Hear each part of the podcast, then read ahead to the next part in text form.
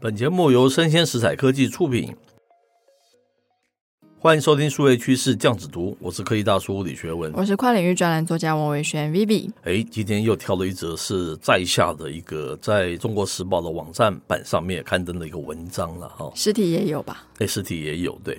那我下的标题叫做“入主推特的司马昭”哈，听起来很中西合璧这个马就是 Mask 的意思了哈。哦因为。大家对于他最近的一些举措实在是不太理解哈、有人称这是一个史上最糟糕的裁员跟收购，但是我们角度似乎不是这样子嘛哈、是我们有比较专业的看法了哈、开头我说这个 Tesla 执行长 Musk 成功入主了知名社交媒体平台 Twitter 嘛，可是啊，自从宣布收购以来啊，Tesla 本身的股价已经大跌超过百分之三十五。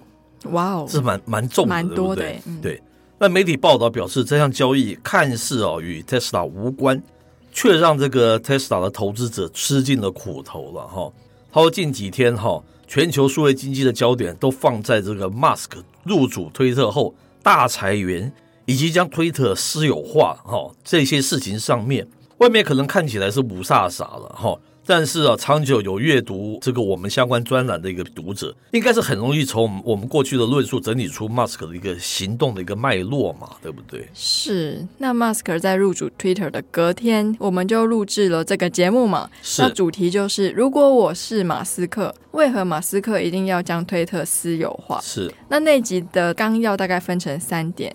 第一个呢，就是马斯克他买 Twitter 根本是借壳上市。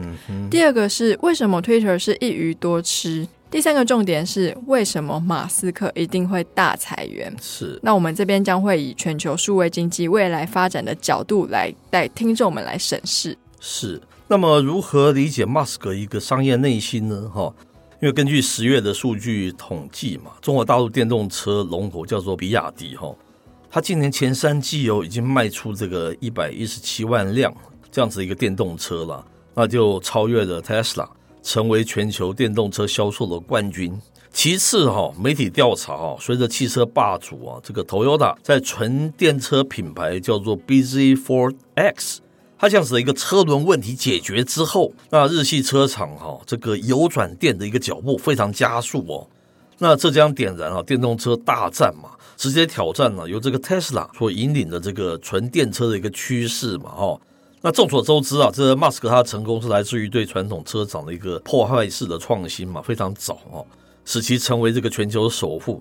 但是今天哦，像我们刚才说的中国啊，还有日本啊，他们这些大企业啊，一头头的这个税师啊，他惊醒了，所以我们觉得 Tesla 面对的威胁是不小的哈、在两年前我们就这样预测了哈、是，那也许会有人说了，除了电动车之外，Mask 它的自驾更是一个领先的技术啊。嗯，不幸的是，在今年的十月二十六日，是有着福特与大众两大巨头支持的自驾新创 Argo AI 宣布关门大吉。嗯，原因是自驾等级 L 四它难以商业化落地。那我们是自驾等级分成 L 一到 L 五嘛，是数字越大的话就越高级，那也代表它自驾的可行性越高。嗯哼，那这件事情它仅仅是行业的一个缩影哦。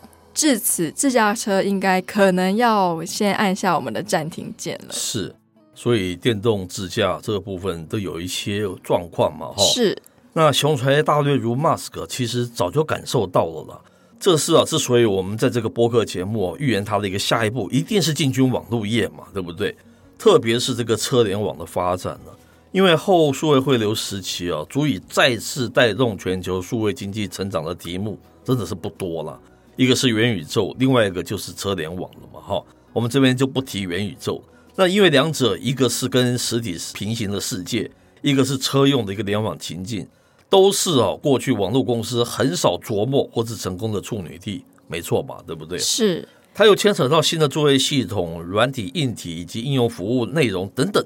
换言之，就是整个新的数位汇流的生态了，所有角色都可以参与哦，这怎么会不令人垂涎三尺呢？对不对？是，那接着就是今年的八月底啊，Musk 他旗下的 SpaceX 与美国电讯公司 T-Mobile 宣布了 Starlink Version 2的计划。是与之前的 Starlink 不同的是，Version 2无需用户更改智慧手机，嗯哼也不用软体更新，无需使用特定的 App，不必使用特定的用户端，嗯不再需要透过地面基地台就可以实现智能手机上网。哇哦，那 Starlink Version Two 它将于二零二三年配合 T-Mobile 五 G 的网络推出，透过卫星弥补电讯网络覆盖的不足，让全球的覆盖率可以大幅的提升，做到无死角的境界。是当然呢，马斯克他也透露说，嗯网速可能暂时会是两 megabits 到四 megabits，是，对于文字传送跟语音传送的效果会很好，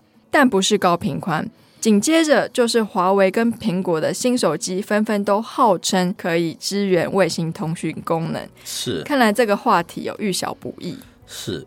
那数据显示啊，美国百分之二十的地区以及全球百分之九十的地区仍未有这个无线网络了哈。那卫星上网啊，除了这个便利偏向用户外，这不正是这个车联网最好的应用场景吗？你不用开到不同的跨区，然后跨不同的电信公司。但是车联网的一个杀手级应用在哪里呢？聪明如马斯克哦，当然不会选择从零开始建构属于这个车用的杀手级应用嘛，因为太慢了，现在时间不会需要这么不可能有给你这么多的时间嘛，对不对？是，那什么社群平台是拥有数亿的用户，又以不需要庞大频宽、纯文字为元素呢？这个推特当然就呼之欲出了，这可以预测到了嘛？哦，是，所以说，哎，马斯克买上 Twitter 这样的结果不是就很好吗？是那为什么要把 Twitter 私有化又大裁员呢？嗯哼那我们认为啊，如果马斯克他建造出一个横空出世的车联网，是但是却仍然使用旧的应用，像是 Twitter，是，那不就等于乘客人手一台智慧手机连上 Twitter 坐上任何一班车子一样吗？对，那跟车联网又有什么样的关系？是实在是有负其盛名哦。是所以其实他想的是入主 Twitter 后，大大的改造它。没错，成为一个真正具有车联网原生精神的创新应用。是这不就是借壳上市吗？嗯如何可以大举改造 Twitter？当然只有大裁员跟私有化啊、所以其实他做的每一个步骤都是可以被预测到的。也就是说，经常听我们的节目，其实这些脉络你大概八九不离十，你可以预测得到嘛，对不对？那如果常听我们节目还没有预测到的话，那你要多听 一点，我们可以重复听，好不或好是？买我们连接上面所写的书啦。没错，我们当哦时在一一两年前在开始写书的时候，都有把这些事情去把它写进去，对不对？是这不是这个所谓的放马马后后炮炮嘛？嗯，是不是这样子的情况？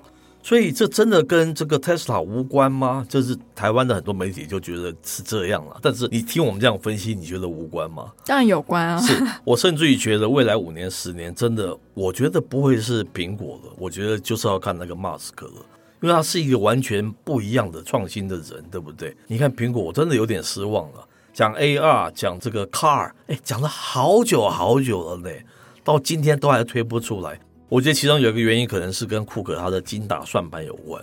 他不是破坏性创新的人，他如果没有有办法赚到很多钱，不保证的话，他可能就不愿意推出哦。他不是像 Jobs 那样子的人，对不对？没错，而且像 Apple，因为它长期比较不擅长用软体应用程式类的东西，是所以，假如说他今天想要像 Mask 这样子，用一个车联网，相对来说，我觉得可能也比较没有这么容易。是，每一次我们在批评说 Musk，我们对他有点失望的时候，他有一个新的举措出来， 有没有？所以我要多批评 他一对 下。对对，我们当时就说他有没有可能就用一个车联网，然后后面就是他就是等于说你拿台手机上去去做一些事情一样嘛。我觉得那是个跟他 Tesla 车子有什么关系呀、可是我相信他私有化大裁员，哎，他就是想要大大的改造它。哦，所以说未来他后排叫推特，我们不晓得，对不对？很好玩是，他只是要收那个上亿、好几亿的那个 users 而已啊！别傻了，他难道他一定要做那个推特现在在做的事情吗？他以后可能会慢慢的就改变了。是，好，以上内容播到这边告一段落。我是科技大叔李学文，我是跨领域专栏作家王伟轩 Vivi，我们下回见喽。拜拜。